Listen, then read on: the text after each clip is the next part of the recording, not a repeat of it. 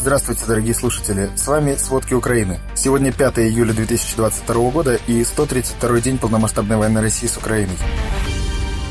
Прошлой ночью почти по всей территории Украины была объявлена воздушная тревога и ракетная угроза. По данным оперативного командования «Юг», в Херсонскую область российские войска пригнали 17 вагонов с боеприпасами из Крыма, а также прибыло подкрепление из Хабаровского края. Украинские войска пока не слишком активно наступают там, но ситуация может серьезно измениться, если на Южном фронте будут использоваться больше западных ракетных систем. Пока остается острая ситуация в пригородах Херсона и в населенных пунктах, граничащих с соседними регионами. Поселки и села обстреливают из градов и смерчей. Повреждены повреждены жилые дома, объекты социальной инфраструктуры и снова подтверждена информация о заминировании рек и мостов. Пресс-служба разведки Украины сообщает, что в Херсонской области из-за нехватки денег возобновили натуральный обмен в магазинах. Продавец и покупатель каждый раз договариваются о курсе натурального обмена в магазине. Также жители вынуждены брать продукты в кредит под 10-20%. Эта информация примерно соответствует тенденциям, о которых рассказали беженцы, выехавшие ранее из Херсонской области. На сегодня оккупационные власти разрешают выезжать только в Крым, и оттуда, конечно, почти не может прийти достоверная информация. В Херсонской области во время полевых работ два человека подорвались на кассете от российского снаряда. Один погиб на месте, а другой с многочисленными осколочными ранениями доставлен в больницу. Об этом сообщило оперативное командование «Юг». Кассетные снаряды являются запрещенными на международном уровне, поскольку являются неизбирательным оружием и представляет угрозу для мирного населения еще долгие годы по окончанию боевых действий. Тем не менее, Россия регулярно применяет этот вид запрещенного оружия, тем самым нарушая международные конвенции и договоренности. А, вчера вечером оккупационные власти Херсонской области заявили о создании правительства. Главой управляемого России Кабинета министров назначили вице-премьера Калининградской области и бывшего сотрудника ФСБ Сергея Елисеева. В Николаевской области сегодня утром российские войска нанесли ракетные удары по Николаеву. На местах уже работают спасатели, медики, аварийные бригады и коммунальщики. Информация о последствиях уточняется. Обстреливали несколько общин Николаевской области. Жертв нет, но горели поля с урожаем. Также пострадала Днепропетровская область. По ней ночью армия России выпустила 7 ракет, 6 из которых удалось сбить украинским силам ПВО. В Днепре обломки сбитой ракеты подожгли здание, спасатели потушили огонь и обошлось без пострадавших. А в городе Покров Днепропетровской области ракета попала в частный сектор. В результате разрушены несколько домов, еще в нескольких выбило стекла. От взрыва произошел пожар. На месте работают представители ГСЧС и полиции. По предварительным данным, без пострадавших. В оккупированном Мариуполе продолжается гуманитарный кризис. По сообщению избранного мэра города Вадима Бойченко, жители умирают от недостатка лекарств. В городе дефицит препаратов для онкобольных, людей с диабетом, туберкулезом и проблемами с щитовидной железой. По его словам, оккупационные власти более двух месяцев блокируют нормальный доступ жителей к питьевой воде, достаточному количеству еды и медикаментам. Он привел пример, что вчера одному из спортсменов ампутировали обе ноги. После пережитого стресса из-за военных действий у него произошел инсулиновый криз. Из-за того, что в городе не было необходимых медикаментов медицинского сопровождения физически сильный человек получил инвалидность. Глава Харьковской военной администрации Олег Синегубов сообщил, что на Харьковском направлении украинские военные провели успешную операцию, но конкретных цифр, измеряющих успех, он не назвал. В то же время, по данным полиции, за неделю от обстрелов российскими войсками погибли 30 мирных жителей Харьковщины. Вчера с временно оккупированных территорий области удалось эвакуировать 860 человек.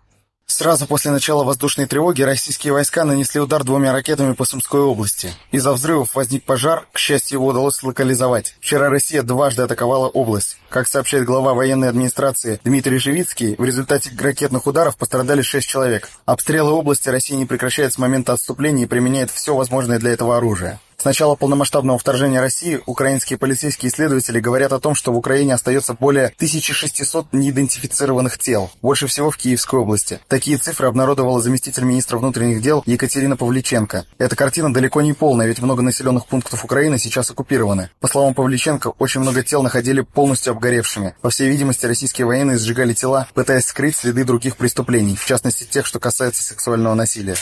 По информации российского независимого издания «Важные истории», в колониях Санкт-Петербурга заключенных начали вербовать в добровольцы для поездки на войну в Украине в составе ЧВК «Вагнер». По рассказам родственников заключенных, за полгода службы обещают выплатить 200 тысяч рублей и амнистировать, если такой доброволец вернется живым. За гибель обещают выплатить 5 миллионов рублей. По сведениям издания, таких добровольцев туда будут оформлять якобы как на этап, а до границы повезут под конвоем, как обычных заключенных. Вербовщики предупреждают, что живыми могут вернуться единицы. По данным украинского генштаба, после начала полномасштабного вторжения России в Украину уже погибло около 36,5 тысяч российских военных, а независимое издание «Медиазона» совместно с российской редакцией BBC и командой волонтеров на 1 июля подтвердили более 4200 смертей российских военных по открытым источникам. Журналисты проекта «Схемы» установили, что похищенное украинское зерно Россия вывозит в Турцию. Несмотря ни на что, Анкара заявляет, что не покупает это зерно. Об этом сообщает Радио Свобода. Как говорится в расследовании, российские оккупационные войска выключают радары на судах, которыми вывозят украинское зерно из Крыма в турецкие порты, поэтому их невозможно следить через систему мониторинга судов. Но этот процесс регулярно попадает на снимки со спутника. Зерно грузится в порту Авлита, Севастополь, куда его свозят с оккупированных территорий, в частности Херсонской и Запорожской областей. Журналисты также публикуют сопроводительные документы документы на зерно, которое крупными партиями закупает Турция. Происхождение товара там указано как «Крым, Россия». При этом официально Турция признавала аннексию Крыма незаконной. Власти Турции сообщили, что начали расследование, но пока не обнаружили таких поставок. В то же время Украина ведет переговоры с Турцией и ООН по экспорту украинского зерна через собственные порты. Напомним, российский военный флот блокирует морские пути в порты Украины на побережье Черного моря. От этого безопасная перевозка зерна в другие страны невозможна. Международное сообщество опасается, что нехватка украинского зерна на глобальном рынке продовольствия санкций может спровоцировать еще большую нестабильность и привести к государственным переворотам в развивающихся странах.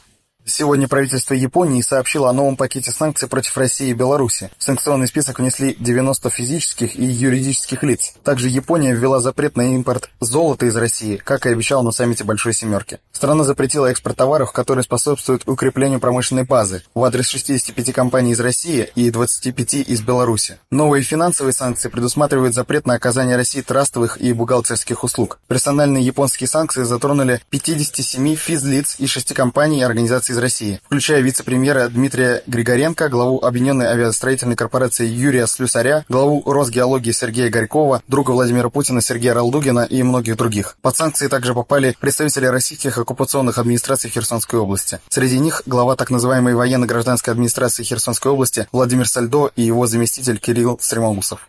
В то же время в Кремле заговорили о реваншистских устремлениях Японии. Секретарь Совета Безопасности Российской Федерации Николай Патрушев заявил, что Япония и ее союзники наращивают группировку у Курильских островов. Напомним, 7 марта премьер-министр Японии Фумио Кисида назвал южную часть Курильских островов японскими исконными территориями. Спор о принадлежности Южных Курильских островов между Россией и Японией не урегулирован со времени окончания Второй мировой войны. После войны все Курильские острова были включены в состав СССР, однако Япония считает их своими оккупированными территориями. Их общая площадь примерно 200 тысяч квадратных километров.